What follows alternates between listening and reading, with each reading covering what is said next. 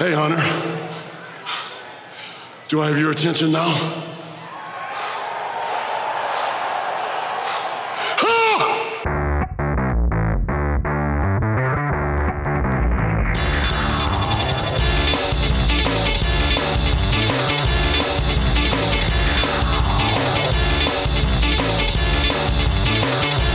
It's been a week of comebacks in WWE. Selamat datang kembali di Royal Rumble Podcast, the most consistent WWE podcast di Indonesia. Ya, seperti yang gue bilang tadi, ini adalah minggunya comeback di WWE. Ada empat superstar yang melakukan comeback mereka. Ada Roman Reigns, ada Matt Hardy, ada Kevin Owens, dan juga Batista. The Animal is back in WWE. Oh, well, Roman Reigns kita tahu sudah diinformasikan akan kembali ke WWE sejak beberapa hari yang lalu. Uh, dikatakan bahwa Roman akan memberikan update terkait uh, pertarungannya dengan leukemia dan ya yeah, he did. Uh, dia benar-benar memberikan update dan membawa kabar yang menggembirakan bahwa the big dog is back in Monday Night Raw. Wow. Uh, dia sekarang in remission dan dinyatakan sudah clear untuk segera kembali ke ring WWE. Bahkan dia sempat terlibat juga uh, dalam in-ring action walaupun cuma singkat dan tidak mendapatkan bump yang banyak. Uh, sepertinya dia masih harus mengondisikan fisiknya lagi untuk dapat bertarung secara full time di WWE tapi ini merupakan sebuah kabar yang tentunya menggembirakan buat kita semua WWE Universe. Uh, Joe Anoa'i, a real life superhero berhasil mengalahkan cancer untuk kedua kalinya dan dia kini siap untuk reclaim his yard again. Um, ya yeah, Roman Reigns, apakah karakternya Roman ini akan tetap dibu nanti? Ya kita lihat aja karena kemarin sih respon yang diberikan semuanya cheer dan semua bersorak untuk Roman. Semua berbahagia untuk Roman dan ya why not? Kayak dia memberikan kabar yang luar biasa dan satu arena memberikan dukungan mereka dan itu sangat mengharukan untuk dilihat. Tapi feeling gue feeling gue adalah begitu bookingnya Roman Reigns kembali seperti Roman Reigns pada biasanya ya yeah, he'll get booed again including by me I will still boo Roman, obviously. Next, uh, Matt Hardy. Matt Hardy is back. Dia kembali tanpa gimmick Woken Matt Hardy-nya yang menurut gue cukup aneh sih kayak oh kenapa dia nggak woken lagi apakah mungkin palanya udah kebentur dan dia kini menjadi normal lagi ya who knows uh, dia berpasangan dengan Jeff Hardy dalam sebuah tag team match uh, match nanti kita akan bahas di segmen yang kedua mungkin. Um, tapi Matt Hardy terlihat lebih fit setelah sempat dikabarkan mengalami bukan cedera ya dia tulang belakangnya dan gue lupa ada dua tulangnya yang kayaknya menyambung sehingga membuat dia tidak bisa tampil di ring. Uh, dia yang bilang bahwa tahun lalu terdapat kelainan pada pada fisiknya pada tulangnya. Dan dia nggak tahu apakah dia dapat uh, clear to back wrestling again. And thankfully he did. Dan dia sudah dapat berkompetisi lagi. Um, ya Matt Hardy tanpa gimmick Woken kembali berpasangan dengan Jeff sebagai The Hardy Boys. Ini benar kata si Randy minggu lalu. Bray Wyatt sedih banget sih pasti mantan tag team partnernya kini melupakan dia. Familynya satu udah jadi environmentalist. Uh, Luke Harper hilang. Braun Strowman is more popular than him. Ya, dan ya Ren, kalau lu dengar podcast ini, lu bener. Bray Wyatt sedih. So anyway, Matt Hardy, welcome back. Uh, we have Kevin Owens who also makes his comeback to immediately replacing Kofi Kingston di Fast Lane berdasarkan perintah dari Vince McMahon. Um, ini mungkin merupakan salah satu cara WWE untuk ngeset Kofi Mania, uh, pertandingan Kofi dan Daniel Bryan di WrestleMania nanti. Tapi caranya nggak elok menurut gue. Kayak out of nowhere Vince McMahon keluar mengumumkan bahwa ya thank, thanks to Kofi atas kerja kerasnya selama 11 tahun. I really appreciate that, but lu nggak pantas untuk berkompetisi di WWE Championship yang mana adalah kasta gelar juara tertinggi di SmackDown Live. Gue akan menggantikan lu dengan seseorang yang lebih pantas. Seseorang yang sebelum cedera sempat bikin kepala gue bocor. Kevin Owens. Gak make sense aja menurut gue. Kalau lu inget ya Kevin Owens tuh sebelum uh, dia vakum karena cedera panjang. Itu sempat bertikai sama Vince, sempat bikin pala Vince bocor, sempat berantem sama Shane juga. Um, dan tiba-tiba kayak dilupain aja storyline-nya. Um, dan Vince menganggap Kevin Owens layak untuk memperebutkan gelar WWE Championship segera setelah sembuh dari cedera tanpa melihat Kevin Owens bertanding lebih dahulu sama sekali setelah sembuh dari cedera. Uh, he was handed the opportunity. Dan yang menarik adalah gue nggak tahu nih uh, Kevin Owens ini kembali sebagai face atau sebagai heel. Karena awalnya gue kira dia Kevin Owens tetap sebagai heel karena dia langsung menandatangani kontrak yang harusnya ditandatangani sama Kofi uh, tanpa ada penolakan atau apa pun. Uh, bayangin kalau yang di situ adalah John Cena dia pasti nggak mau tanda tangan kontrak itu karena he's all about respect. Uh, that's how a face should be dia kayak menolak diberikan kesempatan begitu aja. Padahal Kofi juga layak. Tapi komentar-komentar Kevin Owens di backstage interview dan juga cara dia bertanding dia nanti akan bertanding di SmackDown Live bukan nanti di segmen kedua nanti kita bahas uh, Kevin Owens berpasangan dengan Kofi Kingston ya aneh kan gila KO berpasangan dengan orang yang dia gantikan yang dia rebut uh, kesempatannya melawan Daniel Bryan dan Eric Rowan. Dan cara KO bertanding itu sangat face menurut gue. Uh, it's different from the Kevin Owens we knew. Uh, beda aja. So menarik. gue masih belum bisa nebak uh, is KO face or heel right now. Um, gue sih ingin melihat Kevin Owens sebagai face actually. Um, karena biasanya dia heel gue ingin melihat Kevin Owens yang segar Kevin Owens yang beda. Uh, can he play a good face as well as he play a heel? Uh, he's a great heel makanya gue penasaran banget. Bisa nggak sih dia mainin face dengan baik?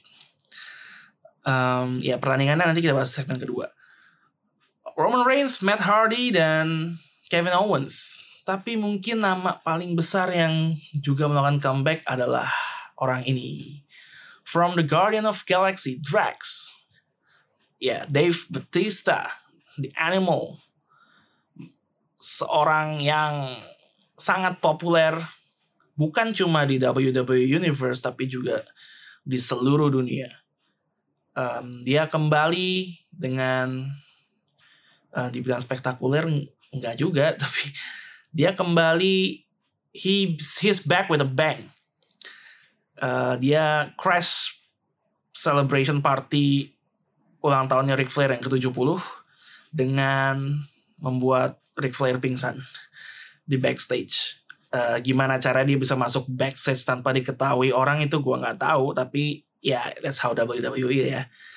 Uh, dia knock out Ric Flair dan kemudian mengirimkan pesan kepada Triple H. Pesannya lu udah denger di awal podcast ini tadi Uh, ini sepertinya mengindikasikan bahwa akan ada pertarungan antara Triple H melawan Batista di WrestleMania dan rumornya Batista sendiri akan muncul di Monday Night Raw minggu depan untuk melakukan promo.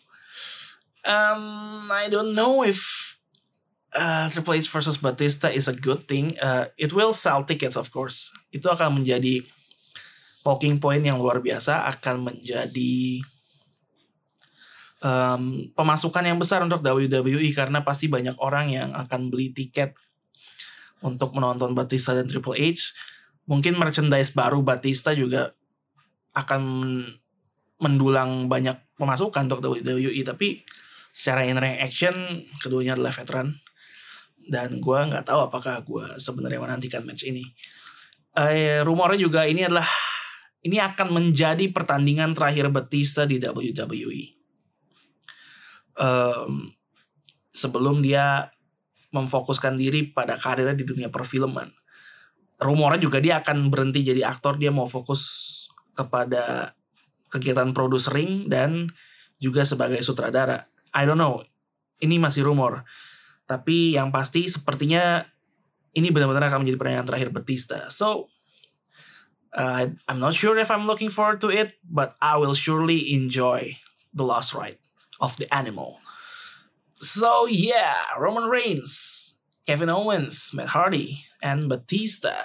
Siapa yang kalian paling excited uh, comebacknya? Comeback siapa yang kalian paling nantikan, yang paling kalian senengin? Mungkin bisa ditaruh di komen podcast ini atau di tag ke Instagram at ID. Ya promosi dikit nggak apa-apa ya. Masih dikit follower soalnya. Oke, okay, that's it for segmen pertama. Di segmen kedua kita akan membahas mengenai pertandingan-pertandingan yang ada di Monday Night Raw, di SmackDown Live dan juga NXT. Beserta juga peran keempat superstar kita yang baru comeback. So, here we go.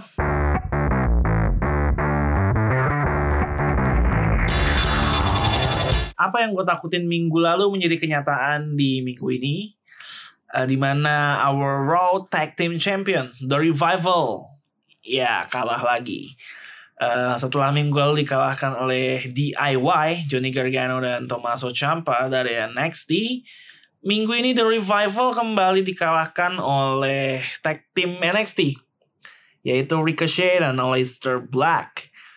Um, gue ngerti kalau WWE ingin ngebuat Ricochet dan Black terlihat kuat karena mereka baru baru dinaikkan ke main roster walaupun nggak secara resmi sebagai member main roster ya tapi mereka baru dipromosikan lah di di Raw dan di SmackDown dan understandable banget kalau ingin mem membuat mereka terlihat kuat tapi seharusnya not in this way not at the expense of the revival.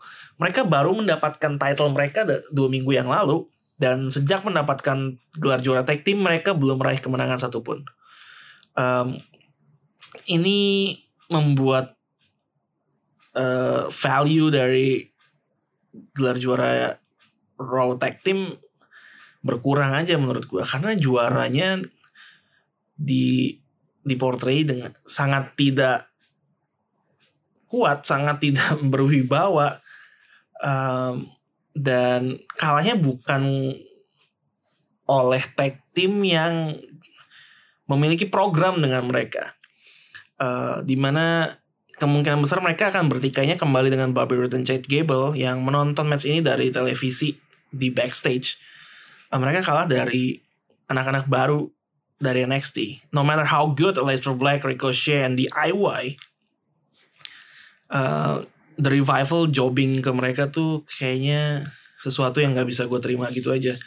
Because the revival is that good as a tag team. Gue harap sih minggu depan the revival gak kalah lagi ya karena kalau kalah lagi oh man. Is there any champion yang kalah tiga kali berturut-turut gitu I don't think so gue nggak yakin uh, the revival harus meraih kemenangan minggu depan harus untuk membangun apa ya untuk solidify their position as the best tag team in Raw. They need a win badly. Oke, okay, that's it for the revival. I think uh, gue nggak nggak mau bahas banyak-banyak karena gue bisa menitikan air mata. Ya, gue suka banget sama the revival soalnya. Um, next kita ini gue matchnya gue acak aja ya. Maksudnya gue bahas secara acak. Gue nggak mungkin nggak nggak ngurut uh, ada A Moment of Bliss, talk show Alexa Bliss yang kali ini bintang tamunya adalah Finn Balor. Uh, belum sempat ngobrol banyak, sudah diinterupsi oleh Leo Rush. yang kemudian berakhir menjadi sebuah match Intercontinental Championship di mana Finn Balor berhasil mempertahankan title dengan mengalahkan Leo Rush. Ya hasilnya tidak tidak di luar prediksi sama sekali, sangat predictable, tidak ada satupun orang yang benar-benar menganggap Leo Rush dapat mengalahkan Finn Balor di sini. Tapi matchnya berjalan cukup mengesankan, di mana ini bukan merupakan sebuah squash match Lioras memberikan perlawanan yang cukup sengit bahkan cukup merepotkan Van Balor dalam beberapa kesempatan membuat Leo terlihat cukup kuat sebagai superstar di sini. Um, di mana di match sebelumnya Leo-nya kan terlihat terlihat lemah gitu ya. Dia yang membuat Bobby Leslie kehilangan title-nya tapi di match ini menampilkan sesuatu yang berbeda. Uh, dia dipotret cukup kompeten sebagai seorang superstar sehingga dapat merepotkan Finn Balor walaupun akhirnya ia harus kalah. Uh, setelahnya didampret oleh Bobby Leslie karena uh, Bobby Leslie kalau nggak salah ngomong ya you should get the opportunity for me nggak lu ambil sendiri tuh opportunity Intercontinental Championship matchnya uh, sebelum akhirnya Bobby harus keluar dari ruang ganti untuk menghadapi The Monster Among Men, Braun Strowman. Matchnya berakhir dengan no contest karena sebelum bel pertandingan resmi dibunyikan, mereka sudah berkelahi di luar ring yang berakhir dengan terkaparnya Bobby Leslie dan Lioras akibat ditabrak oleh Braun Strowman. Uh, ini menjadi Oke, okay, Bobby Leslie, gue udah bilang betapa anehnya Bobby Leslie dalam dua minggu terakhir bahkan. Dan hari ini gue akan kembali mengatakan yang hal yang sama. Bobby Leslie aneh men. He's just weird. Anehnya di mana? Di match antara Drew McIntyre melawan Dean Ambrose. Uh, di mana Dean Ambrose meminta match ini dia adakan dengan stipulasi no disqualification Um, dan pertandingannya dimenangkan oleh Drew McIntyre berkat bantuan dari Elias. Kenapa Elias bantuin? Ada alasannya karena Dean Ambrose meminta match ini dengan menginterupsi konsernya ya konsernya Elias. Jadi dia merasa diganggu sehingga membantu Drew McIntyre. Uh, dihajar pakai gitar sebelum diberikan claymore kick yang sangat manis. Yang gue gak ngerti setelah ini setelah Dean Ambrose dipin, Baron Corbin muncul dan ada lagi yang muncul which is Bobby Leslie. Mereka kemudian berempat, Drew, Elias, Baron Corbin dan Leslie menghajar Dean Ambrose sebelum diselamatkan oleh Seth Rollins dan Roman Reigns. Um, gue bahas Bobby Leslie dulu. Ini orang kayaknya emang hobinya bantuin orang lain deh. Maksud gue, ya lu baru aja dihajar sama Braun Strowman, lu terkapar di pinggir ring berdua sama Leo Rush, and no one was helping you. Not Drew McIntyre, not Baron Corbin. Tapi setiap mereka yang punya masalah, kayak waktu Baron Corbin melawan Braun Strowman di Elimination Chamber, Leslie bantuin mereka dan sekarang Drew McIntyre ingin menghajar Dean Ambrose, Leslie bantu mereka. Leslie selalu hadir untuk mereka. Ke mana mereka untuk Leslie? Dan Leslie nggak pernah mempertanyakan hal itu gitu. Aduh, he's a good friend, but weird. Gue kok jadi Bobby Leslie, I don't give a shit about them. Uh, kayak kalian ke mana saat gue butuh kalian? Dia happy banget kayak bantuin orang gitu kayak, oh come on Bobby Leslie. Uh, um, gue nggak ngerti lagi kenapa Bobby Leslie seperti ini dan gue tidak bisa memberikan alasannya juga. Nggak ada rumor juga yang beredar soal ini mungkin karena dia nggak punya kepentingan lain selain mencoba mendapatkan title balik dari Finn Balor. I don't know. Uh, anyway, uh, Seth Rollins dan Roman Reigns menyelamatkan Dean Ambrose. Uh, this teased another Shield reunion. Uh, gue nggak tahu apakah lu suka atau enggak terhadap rumor reuni Shield untuk terakhir kalinya sebelum Dean Ambrose meninggalkan company ini. Tapi ini sepertinya merupakan rute yang akan ditempuh oleh WWE dalam membangun hype WrestleMania untuk ketiga orang ini. Terlepas dari apakah mereka benar-benar akan reuni atau enggak. Um, rumornya di Fastlane akan terdapat multi tag team match antara The Shield dan Braun Strowman melawan empat orang tadi, Drew McIntyre, Elias, Baron Corbin, dan Bobby Lashley. Itu rumor, masih rumor dan uh, nggak uh, tahu apakah akan jadi kenyataan atau enggak. Um, tapi kalau buat gue, uh, somehow kayaknya sih memang Shield akan reuni untuk terakhir kalinya. Karena kalau enggak, untuk apa Dean memberikan support kepada Seth Rollins pada beberapa minggu yang lalu. Dan Dean juga sekarang kayaknya uh, face yang ke heel-healan deh. Kayak udah bukan heel lagi, tapi dia is a face. Tapi memang tindak tanduknya tuh agak-agak heel. Uh, that's how I see Dean Ambrose yang sekarang. Dan Seth dan Roman Reigns ketika setelah menolong Ambrose, mereka berdiri di dekat entrance. Mereka masih balik badan menatap ke arah Ambrose dengan tatapan yang kayaknya bisa gue translate sebagai What are you doing? Come back here we will forgive you, just come back here. Kayak mereka nunggu gitu loh, kayak nunggu Ambrose datang kembali ke mereka. Lihat tatapannya Seth Rollins, tatapannya Roman Reigns deh. Kayak nunggu saudara mereka yang abis tersesat, abis pakai narkoba gitu, kayak udah ada sini sini. Ya gue abis buat kesalahan kita tahu, it's okay, come back here to your family. Kayak gitu. Uh, that made me believe uh, the Shield will have one last reunion sepertinya. Um, dan gue nggak masalah sih sebenarnya. I like the Shield. Uh, Oke, okay, next match we have Ronda Rousey and Natalia versus the Riot Squad. Well, matchnya tidak selesai karena lagi-lagi ada gangguan. Uh, yang dan seharusnya lu yang nggak nonton sama sekali Raw minggu ini pun udah bisa nebak gangguannya berasal dari mana ya yeah, Becky Lynch, the man. Uh, dia bahkan mengorbankan persahabatannya dengan Natalia ya. Natalia berupaya menghalangi Becky masuk ke ring untuk mengganggu, tapi disambut Becky dengan bogem mentah. Sebel, uh, ini menyebabkan pertandingan dihentikan dengan disqualification. Eh bukan no contest berarti ya, menang Red Squad by disqualification. Uh, jadi karena Becky menghajar apa menang Ron, ya pokoknya matchnya berakhir nggak jelas karena dihentikan setelah Becky menghajar Natalia. Um, dia sangat berdeterminasi kayaknya untuk menunjukkan kepada Ronda she's the superior woman atau man di sini. Uh, sebelum akhirnya dipisahkan oleh begitu banyak security dan polisi. Becky pada akhirnya ditangkap polisi. Um, ada yang Becky juga kayak um, pas dia ditangkap seolah-olah itu beneran kita tahu dia nggak bener-bener ditangkap.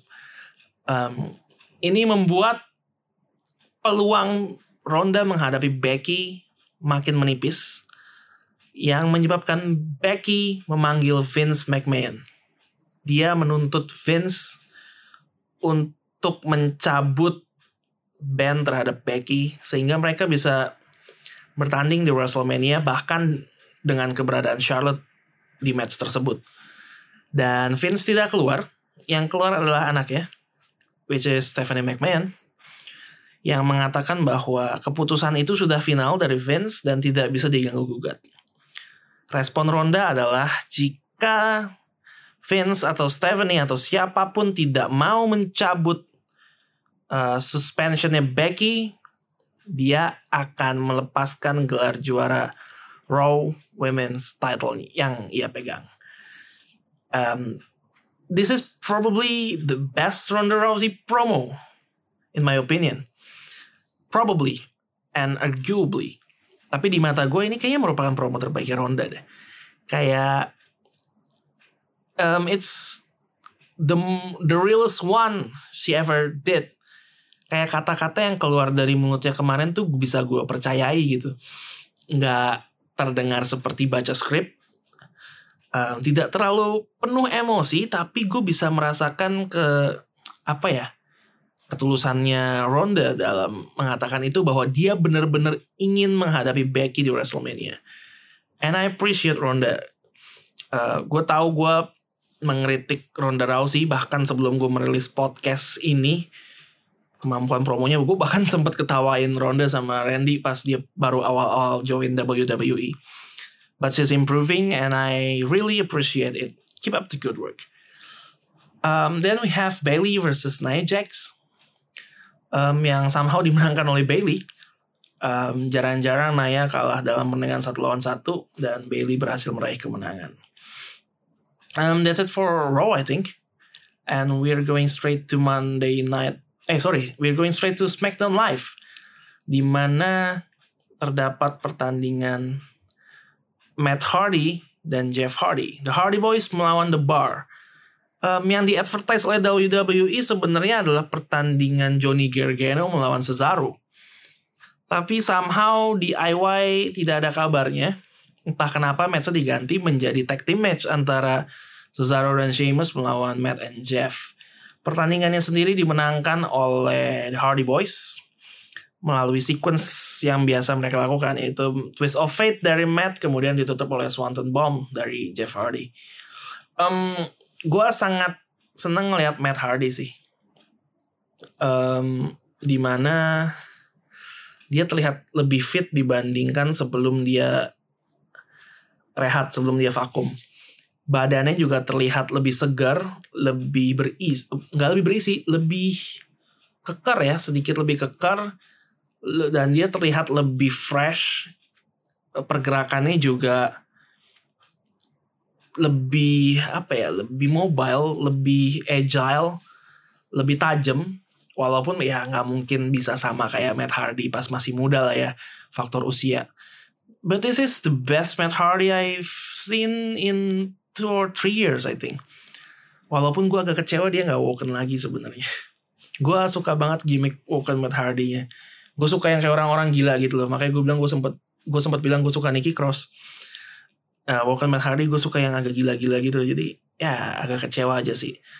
Uh, tapi tapi somehow gue nggak merasa dia menghilangkan Woken Matt Hardy sepenuhnya karena dia masih melakukan gerakan delete um, apakah nanti mungkin akan kumat atau gimana gue nggak tahu tapi semoga karena gue suka uh, Walker Matt Hardy um, kemudian ada R Truth yang mempertahankan gelar juara United States Championship-nya melalui Open Challenge uh, menariknya yang menjawab Open Challenge-nya R Truth di sini ada dua orang yaitu Andrade dan Rey Mysterio di mana kedua orang ini memiliki konflik yang belum selesai uh, di triple threat match-nya sendiri pun Andrade dan Rey Mysterio sih yang memang banyak bertikai ya. Ya kita tahu Arthur sudah nggak muda lagi, jadi memang terbatas yang bisa dia lakukan. Tapi sebenarnya setiap Arthur melakukan move-move-nya masih masih oke, okay. masih menghibur buat gue. Dan somehow he got the win.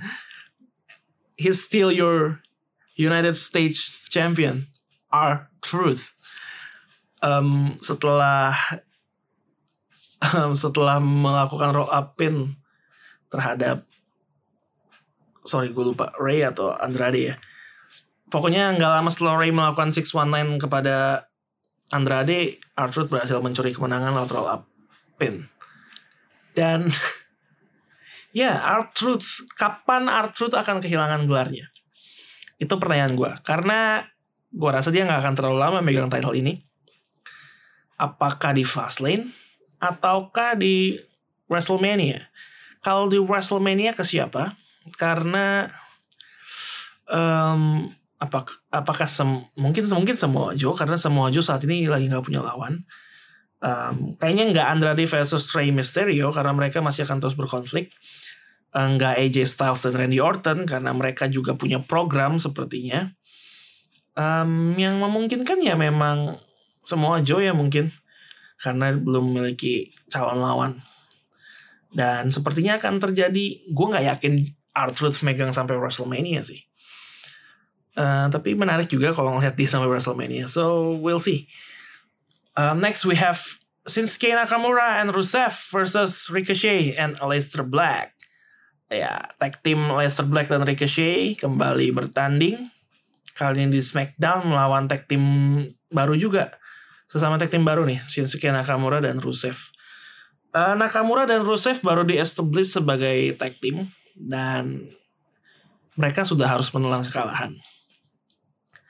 Uh, gua nggak terlalu sekecewa saat dengan dibandingkan saat The Revival kalah ya. Karena menurut gue Nakamura dan Rusev sebagai tag team lebih cepat bubar lebih bagus. Karena mereka seperti yang udah gue bilang merupakan single superstar yang sangat luar biasa. Gue ingin banget melihat pertandingan Leicester Black melawan Nakamura. Keduanya merupakan uh, menggunakan gaya striker mereka adalah two of the best strikers in pro wrestling right now. Dan dari pertikaian-pertikaian kecil selama match antara Aleister Black dan Nakamura sih, ini bisa banget dibentuk sebagai match yang luar biasa. Uh, untuk Rusevnya sendiri ya Rusev adalah atlet yang hebat gitu kayak dia dipasangin sama siapa pun juga bisa menampilkan match yang gokil. Jadi mendingan cepet cepat pisah deh. Nakamura sama Rusev semakin cepat semakin bagus.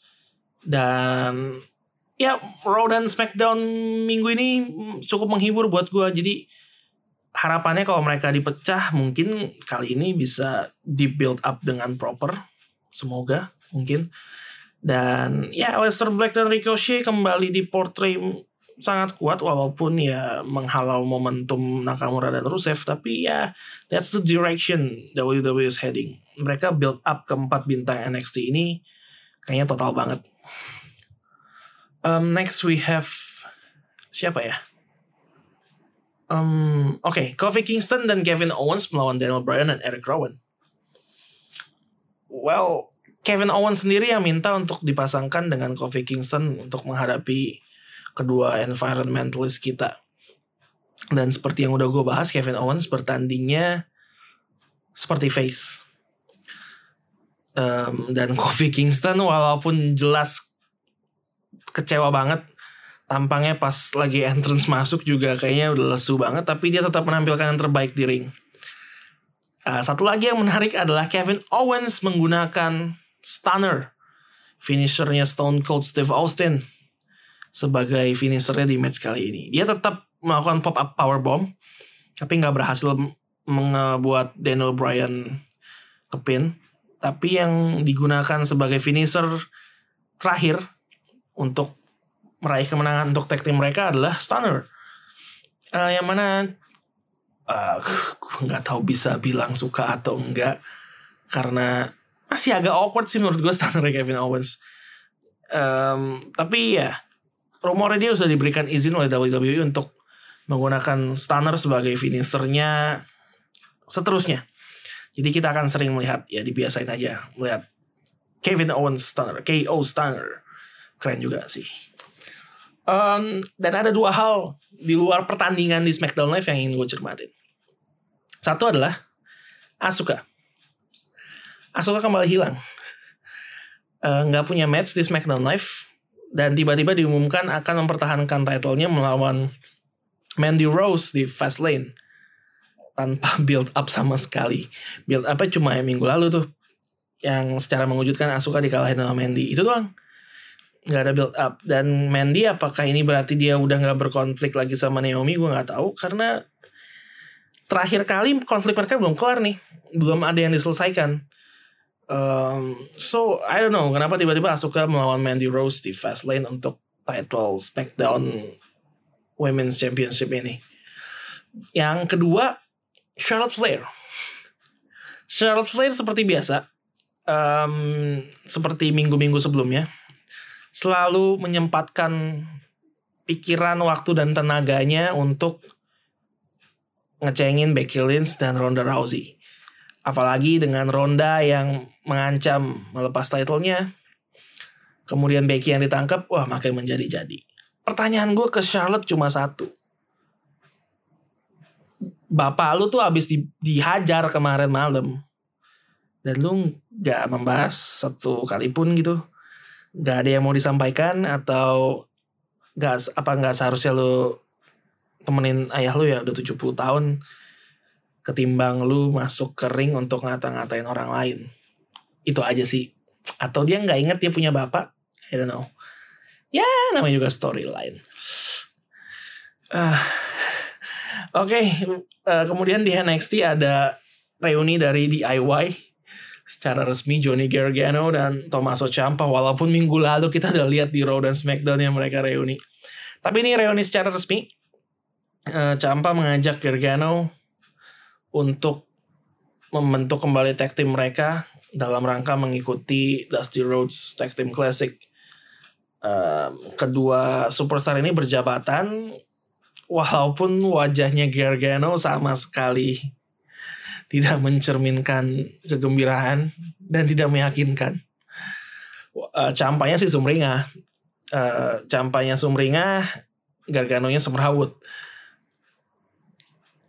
dari situ ya oke okay, uh, eh, DIY udah di typing.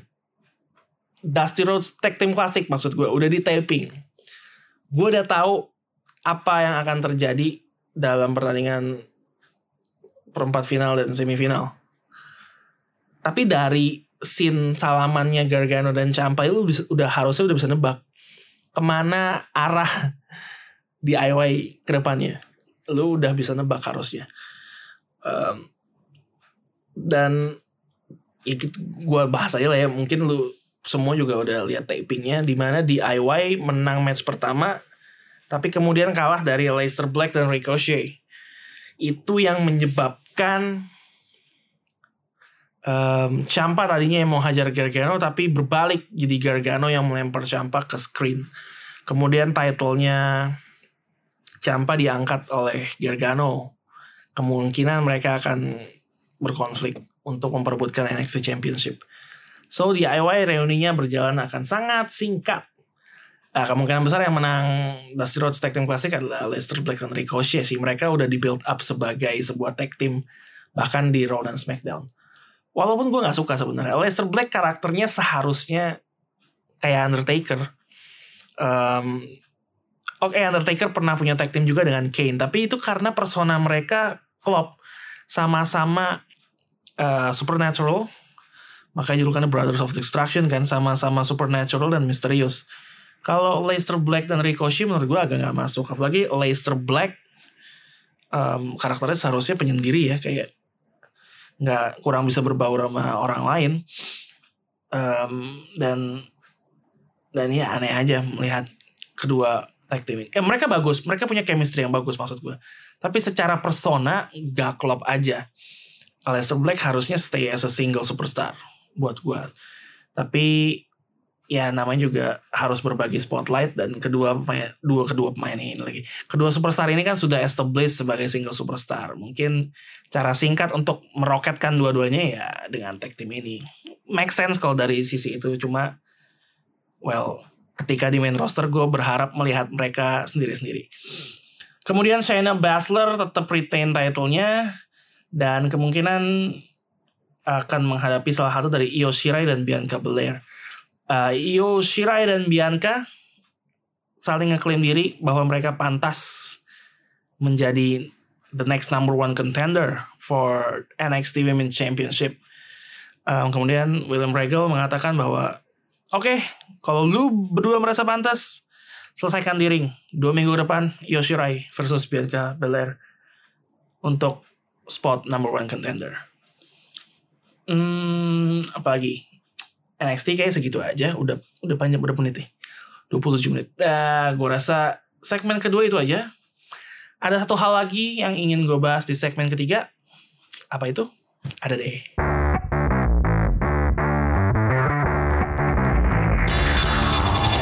Di segmen yang ketiga ini gue mau ngebahas mengenai Roman Reigns. Uh, lebih tepatnya leukemia yang diderita oleh Roman.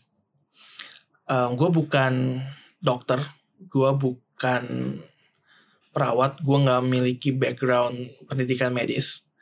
Uh, tapi ini berdasarkan pemikiran gue aja, logika gue, dan juga tweet dari lembaga kanker gitu di Amerika sudah verified juga akun Twitternya yang memberikan uh, review, review ya semacam review dan semacam um, pembelaan untuk Roman dan WWE. Uh, kenapa mereka merasa perlu memberikan penjelasan itu?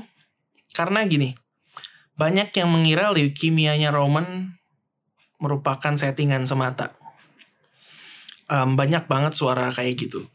Uh, kenapa banyak suara kayak gitu? Karena ya pemulihan leukemia Roman terbilang singkat. Itu satu. Kedua, sema semasa dia vakum dari WWE untuk take a break to fight his leukemia, Roman aktif syuting film. Salah satunya bareng Dwayne Johnson, bareng The Rock di Hobbs and Shaw spin-off Fast and Furious. The Rock adalah sepupunya Roman, jadi make sense kalau diajak. Tapi yang jadi poinnya adalah lu katanya sakit, ngambil time off dari WWE untuk untuk melawan cancer lu nih. Tapi lu sibuk banget main film di sini di, sini di situ. Um, itu. Ketiga katanya leukemia tapi kok rambutnya tetap bagus nggak kehilangan rambut terus kok badannya masih bagus nggak turun berat badan dan lain-lain yang menyoroti nggak adanya perubahan fisik di Roman dari raut wajah dari rambut dari uh, masa otot dan lain-lain itu seperti tidak ada perubahan yang keempat, kok cepet itu bisa comeback lagi in ring walaupun seperti yang gue bilang di segmen pertama, dia cuma melakukan uh, Superman punch beberapa kali dan satu spear. Seperti layaknya Roman Reigns pada umumnya gerakannya itu itu aja. Nggak nggak bercanda. Um, Iya dia hanya melakukan beberapa Superman punch dan satu spear. Dan dia tidak mendapatkan bump, dia tidak sebagai pihak yang dihajar, jadi dia ya cukup aman untuk melakukan itu sepertinya. Sudah clear pastinya kan? Ya, jadi faktor-faktor itu yang membuat orang curiga. Curiga terhadap Roman dan kepada WWE ini yang dari akun gue lupa nama akun twitternya um, tapi kemarin cukup rame cukup rame di retweet. Jadi mungkin beberapa dari lo yang dengerin podcast ini sudah melihat tweetnya juga. Tapi penjelasan dari akun Twitter lembaga cancer itu berbunyi kurang lebih kayak oke okay, leukemia itu memiliki banyak banyak jenis. Lu nggak bisa menyamakan kasus leukemia pada satu orang dengan orang lainnya. Leukemia bisa menimbulkan uh, rambut rontok. Leukemia bisa menimbulkan turunnya berat badan leukemia bisa membuat orang terlihat seperti sangat lesu dan tidak bergairah bisa tapi tidak pasti belum tentu. Jadi bisa aja penderita leukemia mengalami semua itu. Bisa jadi, tapi nggak semua penderita leukemia akan mengalami hal itu. Dan kebetulan Roman Reigns tidak mengalami hal itu. Um, ada yang bilang bahwa ya ini karena Roman Reigns kan memang atlet ya. Dia memang fisiknya lebih kuat daripada manusia normal dan mungkin itu menjadi salah satu faktor. Um, kemudian mereka juga memberikan penjelasan-penjelasan mengapa leukemia Roman Reigns itu real, nggak dibuat-buat. Dan this is coming from a verified account about cancer. Jadi menurutku ini sangat valid infonya. Mereka sudah menegaskan bahwa mereka tidak ada kaitan dengan WWE dan memberikan penjelasan-penjelasan yang menurutku sangat masuk akal. Um, lu bisa cek sendiri di pakai ya search keyword aja kayak Roman Reigns leukemia dan gue rasa ini akan keluar karena di retweet dengan sangat banyak. Um, berikutnya gue ingin menyampaikan pendapat gue pribadi.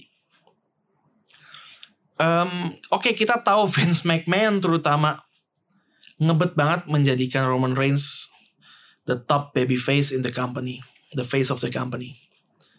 Kalau kata AJ Styles, the face that runs the place.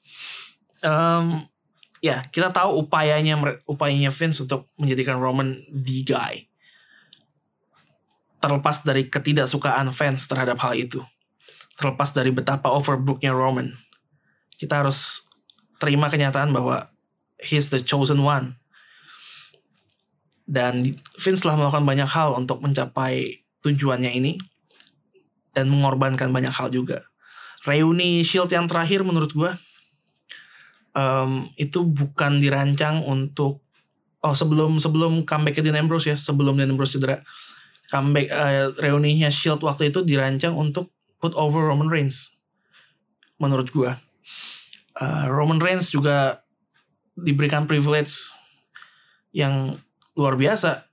Dia main event WrestleMania dalam berapa tiga atau empat tahun berturut-turut, walaupun matchnya bukan title match.